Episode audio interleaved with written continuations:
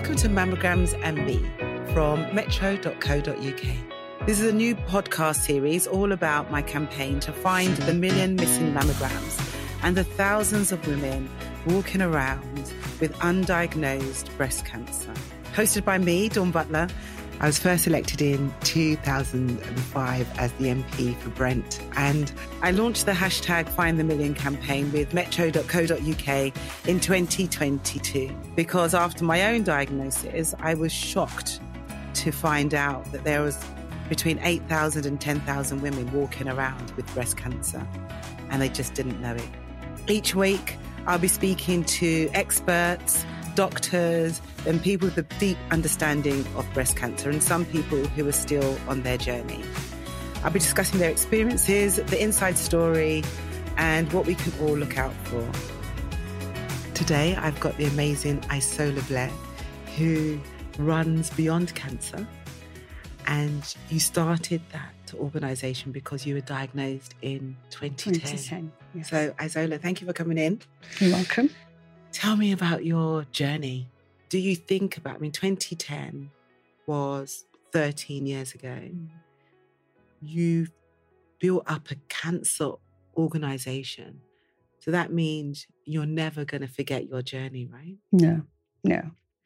And did you realize that when you started Beyond Cancer? No, no, it's not anything that I thought about. But by you just saying that is making me think about that. That my journey will always be there Mm. and it will always remind me. There's sometimes um, it's more touching than others, Mm. depending on who we've met, Mm. who's had cancer or gone on a cancer journey, who is no longer with us. Yeah. Um, but being part of Beyond Cancer, well, you'll always remember people that have gone, people that have survived cancer and still here today, Mm. like myself. So the reason, one of the reasons why we set up Beyond Cancer was because when I got diagnosed in 2010, I didn't know anybody who had cancer. And the literature didn't say anything about having pain. It was always a lump or Mm. leakage, and I didn't have any of that. But I went to the, I had a sharp pain. It was really sharp and it took my breath away. And I was like, oh, for a second, and I had to pause. And that happened a few times. So when I was in bed and I got that pain, you know, it made me think, right, I need to go to the doctor and just find out, you know, what the pain's all about. On the back of that, I just thought that they, they would, they'd be thinking that there's nothing wrong with me Mm. it's just a pain. And that's what I thought. It's just a pain. So I'll go and see what happens. Um, so then I got referred to um, the hospital, our local hospital. Um, and when I went there first, we had a conversation with the consultant and everything else. And um, he said that they're going to do a mammogram, an ultrasound, and a biopsy. But they were going to do that all on the same. No, it was a process. They told me when I went to see the consultant, he Yeah. said, This is what's going to happen. This and so he told me what was going to happen. So I was Mm. aware of what I was going into. Mm. Um, but I still didn't breast cancer never even entered my head. Mm. I just thought it was a pain that'd go away or they'd give me some medication and I'll be sorted. That's the Mm. mindset that I went in. Mm. Because it was a pain, because everything that you read said you can feel a lump or, Yeah. or as you say, nipple leakage. So I suppose because that message is so strong, Mhm. if you've got something that's different from Yeah. that, Yeah. you wouldn't think, right, I've got breast cancer. You just think, oh, I've got a pain. Yeah. Mm. anyway, so the process started. Um, so I had a biopsy, and then um, the person doing the biopsy asked me, "Why didn't I come sooner?" Which at that point it didn't make any sense to me. Mm. Why didn't I come sooner? I've come now. You know. So the Um, person actually doing the, doing the biopsy Yeah. told you off, basically. yeah, yeah, yeah, So why didn't you come sooner? yeah. And I was like, okay. sooner for what? Uh, you know, I had a Mm. pain and that was it. Anyway, so I had the, that and then I had the biopsy and a mammogram. Now, um, at the time that I had the mammogram and the breast that had the cancer, Mm. when they squeezed that machine down, I almost hit the ceiling. It was just so painful that a tear ran down my cheek. Wow. And she was saying, I won't be long, I won't be long. And I knew they had to do it, Mm. you know. Um, I wasn't resisting or anything. It was just that it was so painful. So it was in your left breast, the Yes. cancer. So when they did the mammogram in your right breast, uh, it was uncomfortable. I call it squashing. Yeah. So it was uncomfortable but not painful. Yes. And in the left uh, in the left breast, it was painful. Absolutely. Same with me. So when I had it done and I had the mammogram done, uh, the left breast was painful, and I thought, God, this is painful, and almost sort of put it out of my mind until I got the phone call from the woman uh, from the breast cancer uh, department, and I immediately said to her, and I, and I put this in my book. I said, "Is it the left breast?" And she wasn't allowed to say anything, obviously, over the phone. And I didn't even know where that came from. Mm. But obviously, it was because I recall the left breast being painful. very, very painful. Yeah. But like I said, and you know, you just go through it, don't you? Yeah. Um, so then they said they had to, um, I had to come in because they needed to check if it had spread to my lymph nodes. Right. So I went into hospital and they had that operation, and they were saying, fortunately, it hasn't spread Right. to my lymph nodes. So that's a plus. Did they tell you how many lymph nodes they took out? So, because it it's quite interesting, isn't it? I thought, oh, you just take out the lymph nodes. And Mm. when my mum had breast cancer, they took all of her lymph nodes out. And that's what they used to do back then. Yeah. But for me, they just took out a few Right. just to check. Yeah, they took Yeah, a few for They me to few check. me, yeah, yeah, yeah. Um, I was ready to go back to work. I thought, yeah, I'll go back to work. Well, after the after the lymph nodes. yeah, no, before I before I got to the lymph, yeah, after the lymph nodes, yes, Right. after the operation, I thought, oh, I'll bounce back and go back to work. Was I wrong? Mm. I didn't make it back to work, and then I think it was the first. Why were you focused on going back to work? I don't know. I think that um, I, I enjoyed my work. I worked with young offenders, and I enjoyed working with them, and and I enjoyed my job. So that's where my mindset was at the Mm. time. Mm. You know, I enjoyed my you. job. No, no, Not on your pain or your body No. or no, Mm. no. Um, anyway, so I didn't go back to work, and then um, when I went into work, it was quite funny because when I went into work, so it's kind of a male-dominated environment, Mm. um, and I went into work, and there was some people that were so shocked. Uh, some of the men literally cried. I was like, Well, you told them. oh, yeah, yeah, yeah. What did you say to them? How did you tell them? So I went in and I said, um, so my boss had, had told them, my boss had told them that, that I've got breast cancer and possibly I might not be coming back. So I went into work, um, not to work, but I just went in to see them. And um, some of the men were crying. I was like, and I said, what are you crying for? And, uh, you know, there was emotional. Mm. And then I said, don't cry, I'll be all right. It's not like I've lost my leg. I've got too many shoes to wear. And do you know, and then that just kind of, Mm. I'm not a comedian, but that Mm. kind of lightened it. And Mm. some of them just had to walk away because they were so upset. And I think that that showed. Sometimes you don't know how much people think about you or care about you Mm. until something Yeah. life threatening It's interesting, isn't it? Yeah. I received so many flowers, so yeah. much. And I was just like, wow. Yeah. It was wonderful, really. And it makes you stop, right? So, Yes. did you stop thinking about work then? Oh, yeah, I stopped. Yeah. Started thinking about yourself? Yeah, and about um, recovering. Um, yeah, and that was a journey. And another interesting thing was Mm. like when I had to tell my children, I've got a son and a daughter. My son was Mm. 10, I think. He was 11, just starting high school. And um, I said, um, Well, I've got cancer. And uh, he said, And what they're going to do? So I said, They're going to take my left breast away.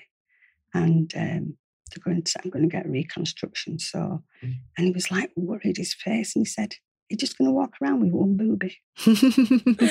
And I said, Fortunately not. This is what reconstruction is. And I explained it to him, and he was fine after that. So my daughter was really supportive, and everything came to my um, appointments and, and everything with me. So I did. so, you well. opted for reconstruction and not an implant. Yeah. So, reconstruction is from your stomach. That's generally where it comes from. Sometimes they might take it from your back if there's not enough stomach. Uh, I had enough in my stomach. I did. and you can either opt from that or you can opt for a implant. Mm. And I always say to people, whatever you decide is the right decision for Mm. you. There's no right or wrong Yeah. decision. I agree. This is your journey, your cancer journey. You do it your way, Mm. however you're going to get through it. But you opted for uh, a reconstruction rather than having an implant. Why was that? Well, at the time, I heard that some people who had implants, um, they were faulty Mm, and they had to have them removed. Mm. Um, and that's not only people that had breast cancer, it's like celebrities and, and other people mm, um, around that time. And that kind of stayed in the back of my mind. I was Mm. thinking, right, um, if I have an implant and something goes wrong, I'm going to have to start that journey again in Mm. a way. mm, So that will take me back at the fact that potentially I could have chosen to have an implant and potentially that implant probably wouldn't last per, forever like mm, having the reconstruction and I, I liked the thought of having um, my own tissues mm, uh, you know um, and that made me feel more comfortable than having something um, that my body could potentially reject. Mm. so that's why I decided on the um, reconstruction. That's exactly what I thought too. I was like, but I was spoke to another woman, a younger woman actually, and she decided that she wanted to have an implant because she felt like her body had let her down. And so she didn't want to take more of her body and move it to somewhere else. So she thought, no, I'd have an implant instead. But it's interesting why sort of women, and you know, and every five to 10 years, I think you do have to change them Mm. anyway. And things have got better than they were sort of 10 years ago yeah with the implants. But yeah, everybody's journey is uh, is their own. yeah And so I ate a lot of junk food when I um before my operation. I convinced myself that I was having a tummy tuck and that I could eat what I like because they'll take it all Yeah. away. It's definitely not a tummy tuck. And you know, the surgeon said to me, it's not a tummy tuck, you know, and don't but I think it was just my way of trying to make Yeah. myself feel better. Yeah um my credit I, I like again i talk about it in the book where um i went to mcdonald's. I don't really eat mcdonald's and my credit card got declined because i've never used it in mcdonald's before. So so so you had your reconstruction. How was that? Could you how long was your operation it might have been seven or more hours, seven or eight hours. mine was 10 hours Right. yeah Wow. and how were you afterwards Couldn't move. mm, I couldn't walk. mm. I just about managed to get in and out of bed. It was just. Wow, you managed to get in and out of bed. That's amazing. Yeah, it was Yeah. just. I, I never expected it. Yeah. I, I just. They did say to me, you know, when after this operation, you're going to feel like you've been hit by a bus. Mm, Now, it's all right saying that, but I couldn't imagine mm, you know, what they meant by using those words. But Mm. when, after the surgery, I thought, I, I know exactly what you mean. I couldn't believe it, right? I was in shock. I thought, oh my God. I couldn't believe I couldn't walk. Yeah, I was like, how can I not walk? Yeah, yeah. Couldn't go to the toilet. yeah. There was like, there was no bodily function. I ju- you just can't imagine Yeah. an operation could have that impact Mm, on, on your body. mm. So, but yes, um, yeah, a lot of I things mean, when I'm walking now, and this is also why I don't mind walking now, because I'm grateful for being able to walk. Because I remember when I couldn't walk. yeah, I remember when I couldn't get out of the bed when it was just a shuffle, and it took it took me something like three months to be able to walk around the block. right. I can't remember how long it took me to walk. It's I but I suppose it did. I didn't. It didn't register because I had people around me, Mm, so I didn't have to cook. My mum was there, mm, so I didn't have to do anything. So I think that I, I didn't realise how long it took me to recover mm, or to walk because everything was there, and I spent a lot of time upstairs. mm. So, um, so yes, I couldn't really put a time scale on it, but I was grateful that my mum was there to help. Um, she cooked and, and and did everything that you know I would usually do. But it's the impact on your body is Yeah. unreal. 10 years for you it's Yes, just like it so i you know for me it's just what a year and and and a bit so but it, the fact that the fact that yeah it you still kind of do you remember what else do you remember from that time It was just strange.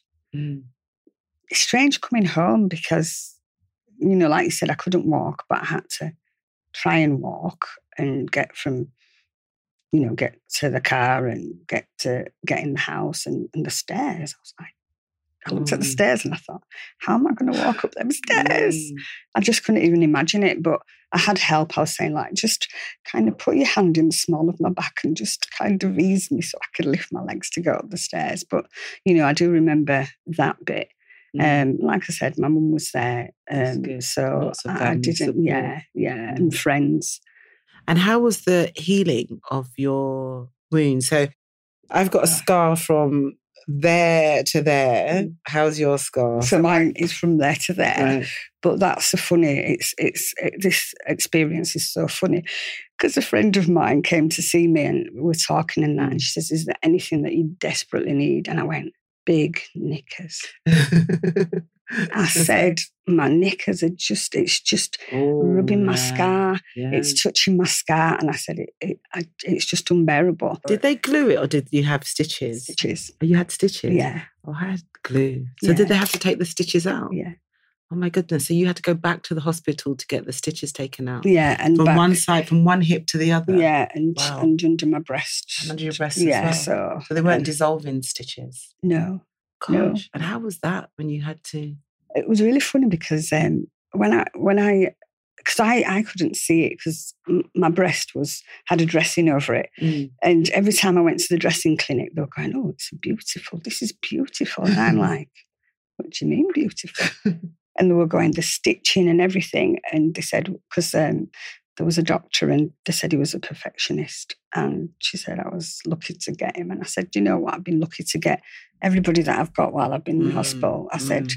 I feel blessed that I've had them because some Mm. people don't have, have had not so nice experiences. experiences. Yeah. So Mr. Fenn, being a perfectionist, was perfect for me, Right. you know, because he talked me through it and he told Mm. me about having a scar and what have you. So um, yeah, it was really good.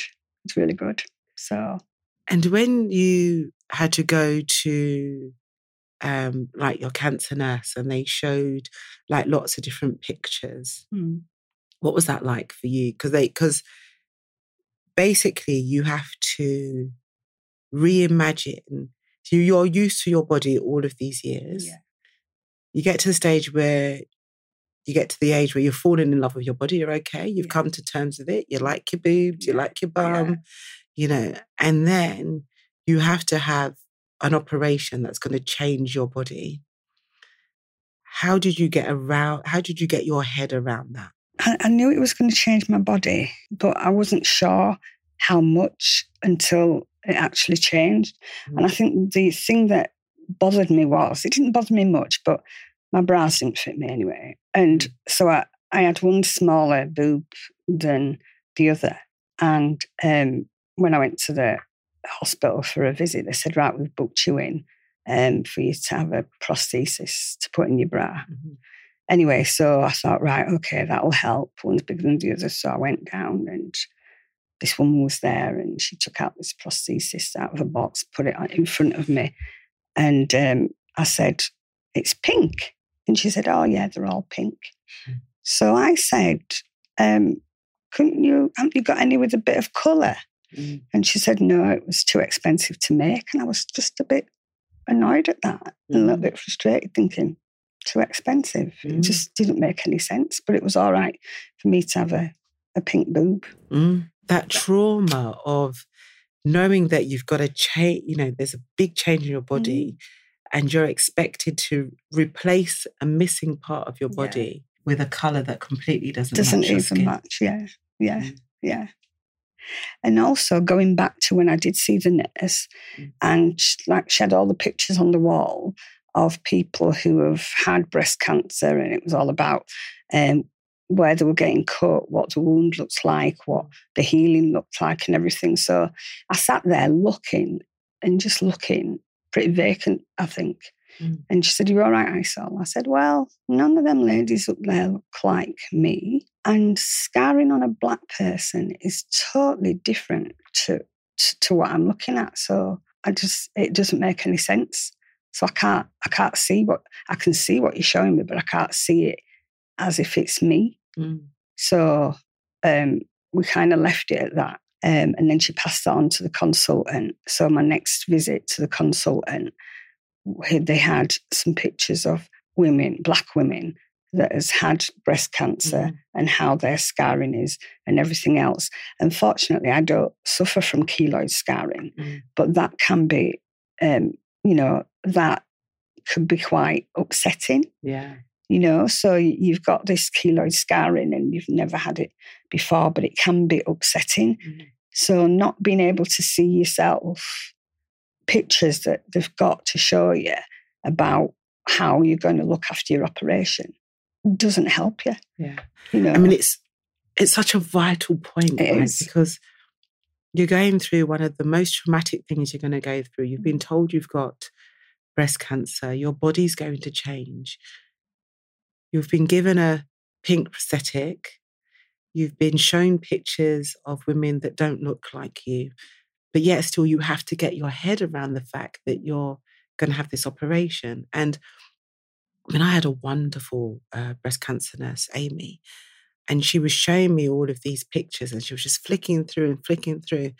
And I kept thinking, I hope she gets to a black woman soon. Mm, Do you know what I mean? Because I I need to yes, understand you do yeah. what I might look. So I was thinking, I hope, and just kept going for ages. And then I had to say, Do you have any pictures of black women, please? So I can have a look. Because it's vital, Mm. right? Because you just want to know how other women have gone through it and what it might yeah, look like. yeah. To get your head around all of that is a yeah. big deal anyway. is.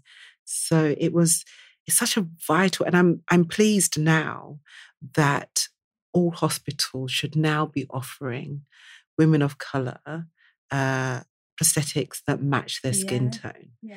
I mean, it's it's. I think it's quite ridiculous that you know such a big thing to celebrate. It's like, really, you didn't Yeah. think that people want something that matches their skin yeah, color? yeah Um, it's so vital, right, that we are that we have prosthetics Yeah. that match our skin color, Mhm. especially when it's a vital part of our body, Mm, and you want to kind of live life with as much as possible. Mm, Um, without worrying too much yeah. um, about it. But I am really pleased that now all hospitals, and for anybody who's listening, if their hospital doesn't offer them uh, a prosthetic that matches their skin tone, Mm. they can absolutely request one. And it's something that has now gone out to all hospitals. So I'm really pleased about Oh. that. That just sounds pleased. I'm pleased just to hear that, Yeah. you know, that it's out there because I know it wasn't out there for me. No. So, but yes. Something's happened in 10 years that has changed that, which is good. Good. And I think it's, to be honest, I also think it's people speaking out, like yes. women like you speaking out and saying, well, this is my experience, my lived experience. This is what I went through, and this is how to make my cancer journey better. I mean, is that part of the reason why you started Beyond Cancer? Yes. So I'd had my operation and everything else. And prior to that, I didn't know anything about cancer because in the black community, it's not something that's talked about. So if it's Still a not, bit of a taboo, isn't it? yeah, if it's talked about in, um, you know, some families might talk about it, but you know, it was nothing that ever came up in my family or friends or anything. We didn't have that discussion. And so after me having going through what I've gone through, I thought, wow, if I didn't know anything, Mm, how many women out there have no idea and they don't know? mm, And it was that that um, made me think, right, we need to mm. make them aware. So Pat Case was also one of the founders of Beyond Cancer, and she got diagnosed through having a mammogram. And was that after you? Yeah, just after me. Um, she was doing her routine, went for her routine mammogram. So we got together um, and we had a conversation and we were saying, you know, this is what I think. There's people out there that doesn't know anything about cancer. Mm. And, you know, to then suddenly get a diagnosis. Mm, What do you do? Where do you go? You know, Mm. it's quite a shock.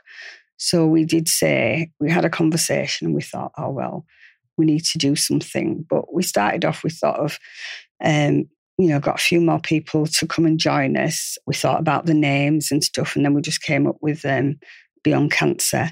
And then the first event that we had, we had a ball at the Hilton Hotel, and the tickets were sold out. wow. The place was Mm. absolutely full of people. Mm, wanting to come and wanting to find out and mm. find out at, an event where they're enjoying themselves as well. And then we, we choose our speakers. It was just absolutely amazing the feeling that we've had cancer on the back of something negative on our recovery.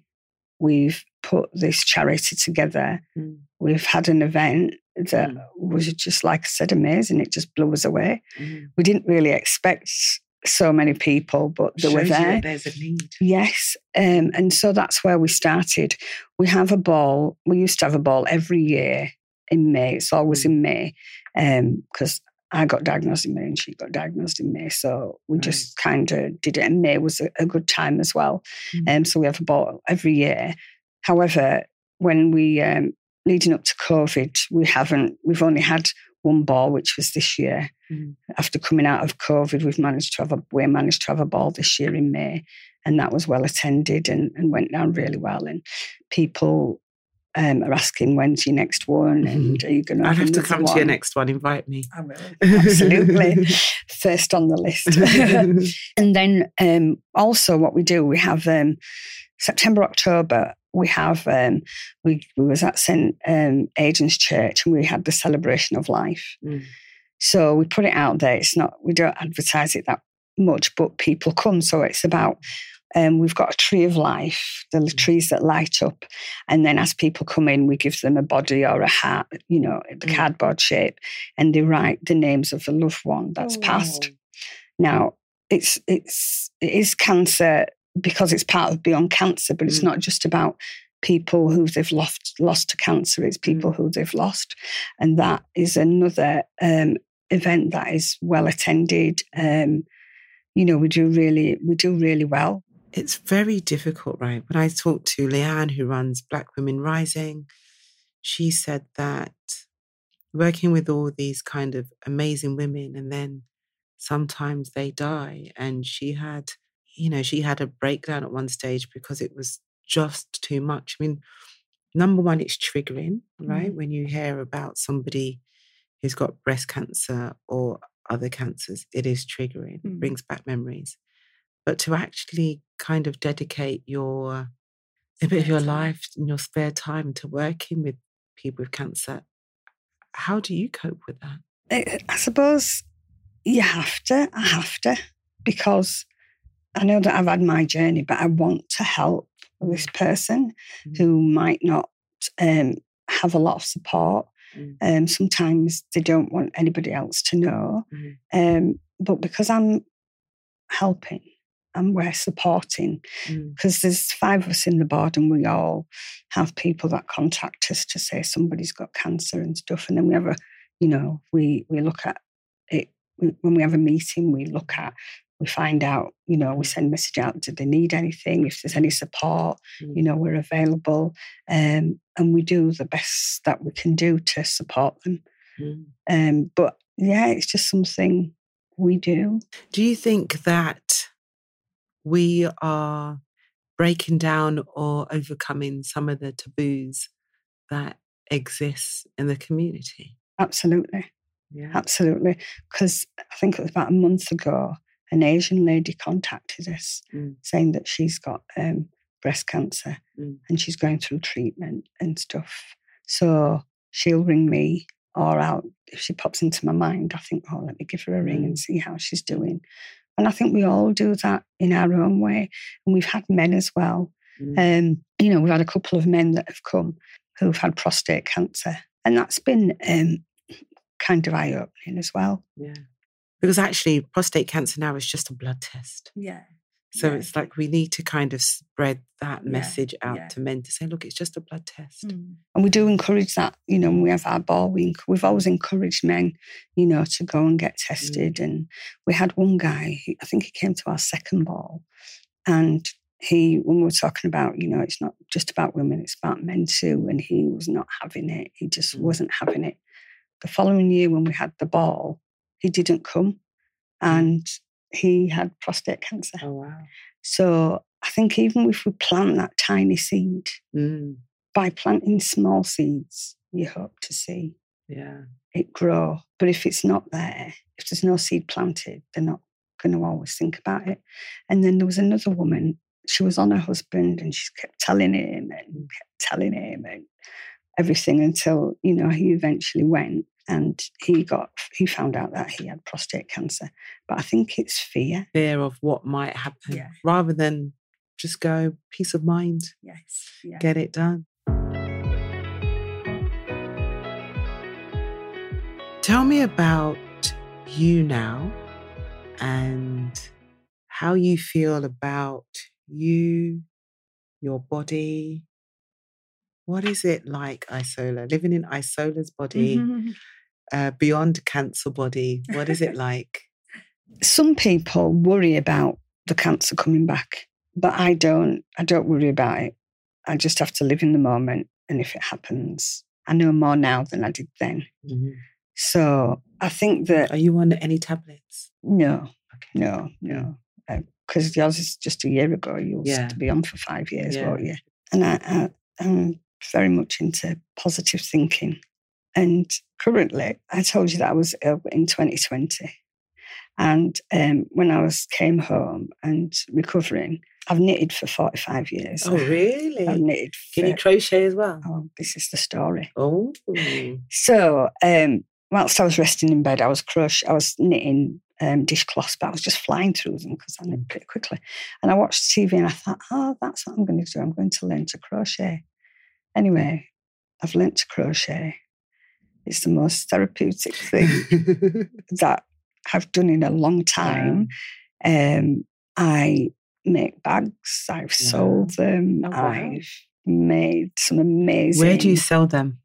So I've done. uh, Um, I've done three stalls. Oh. Um, the first stall was very nerve wracking, Mm. so I had to bring my friend with me because I was thinking it's like putting myself out there, Mm, mm. and then I felt that potentially there could be some criticism, and and I just felt I just didn't. I just Mm. needed that edge. So my friend came.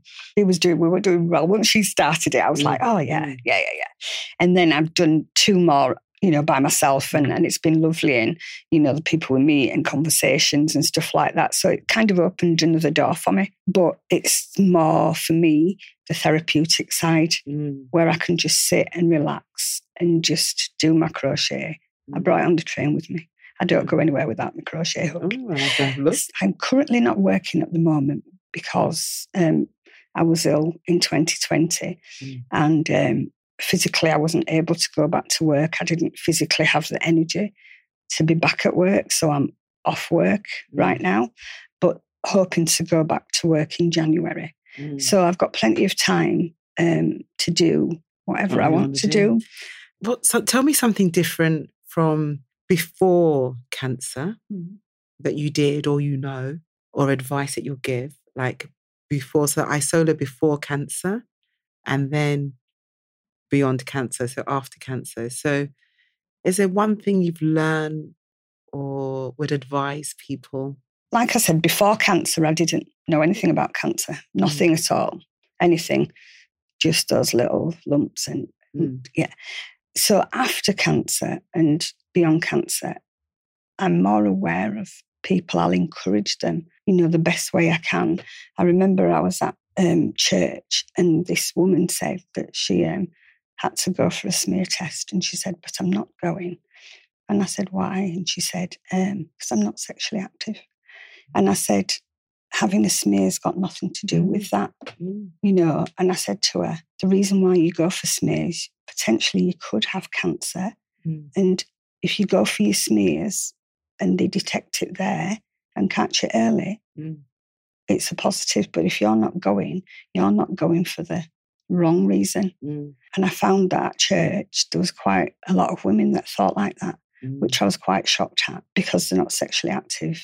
They don't want to go for the smear. Mm. But I have got people that have come back and they said, and I went. Mm. And I said, I'm so glad. So I always encourage people to go for their mammograms when they get um, the letter through the post to go. Mm. And we encourage people if you feel any pain whatsoever or Mm. anything, a lump or a pain, anything, it's better to go and them say it's nothing That's right. than not to go at That's all. right. And then one woman came back, she went, Well, they said I've got lumpy boobs and there's nothing there. I said, Well, that's a plus, but at least, you know, if you've got lumpy boobs and you've gone and there's nothing there, then it puts your mind at and also they know for next time because they will keep your records Yeah. and then if they do another squashygram Mm. you know they'll have something to compare it against so yeah. it's it's never wasted Yeah. Did you lose any friends along the way did you dump some friends Uh, some I just had a different journey. It was just the way my journey was. So I was brought up in church Mm. and um, went periodically. And in 20, uh, 20, I just had this urge that I just needed to go back to where I needed to be, and that was in church. So I started to go back to church. So this was Yeah. before you were before I was Diagnosed. diagnosed. But so I then went back to church, and um, I remember going back to church, and I didn't go out. I went to church and everything. But in hindsight, when I look at it, because I was out partying, me I'd be partying every weekend. I'd be out um, enjoying life and everything at work. They kept saying. We're worried about you because you're out every weekend. I said, Oh, I'm enjoying life. And, you know, that's how I was enjoying my life. Mm. So I'd gone back to church in um, 2009 Mm. and then I got diagnosed in 2010. So in my mind, um, I was thinking I needed to make that transition Mm, to calm down and be prepared for what was about to come. mm, So that's how I, I see it. 'Cause if I was out partying and, mm, and everything, my body would be tired as well. mm. So I think that I was in a um, good frame of mind, you know, and I do feel comfortable at church. Mm. And like I said, that was part of my upbringing. You had to go every Sunday. We Mm, went every Sunday. yeah, every Sunday and Sunday school and Mm. summer school. You just Mm. had to go. So, um, you know, that's where I I went back to what I know. So then when I got diagnosed, you know, the friends that I used to party with, they all came to see me and stuff. But I just Mm. had some time out, not partying like I Yeah. partied. And I just needed my body to rest because I don't think we realise how much going out and partying has an effect on Mm. your body. I agree. I mean, there's a there's a one of the chapters in my book is a the body needs a rest, Yes. and that is about my cancer journey. Thank you so much for joining me. Do you love your body? Absolutely. I went on holiday last year. I was 60 last year. So I went on holiday. I put a bikini on. I thought, "Do you know what? I'm putting this bikini on. I know I've got a scar down there, but I thought, "Do you know what? I'm putting it on. And Good. and I did. And I think that was a massive step for me because, you know, I have got scar down the center of my stomach. I have got my scars. And um, your scars remind you of where you've been Mm, and where you've come from. mm. And I thought, right, I'm putting this bikini on and went, put the bikini on and, and I felt amazing. Well done, you. Yeah, yeah. Brilliant. And I understand completely about the scars. Um, I did a speech and I was quoting the words from This Is Me from The Greatest Showman. And I love that song. I think it's so It empowering.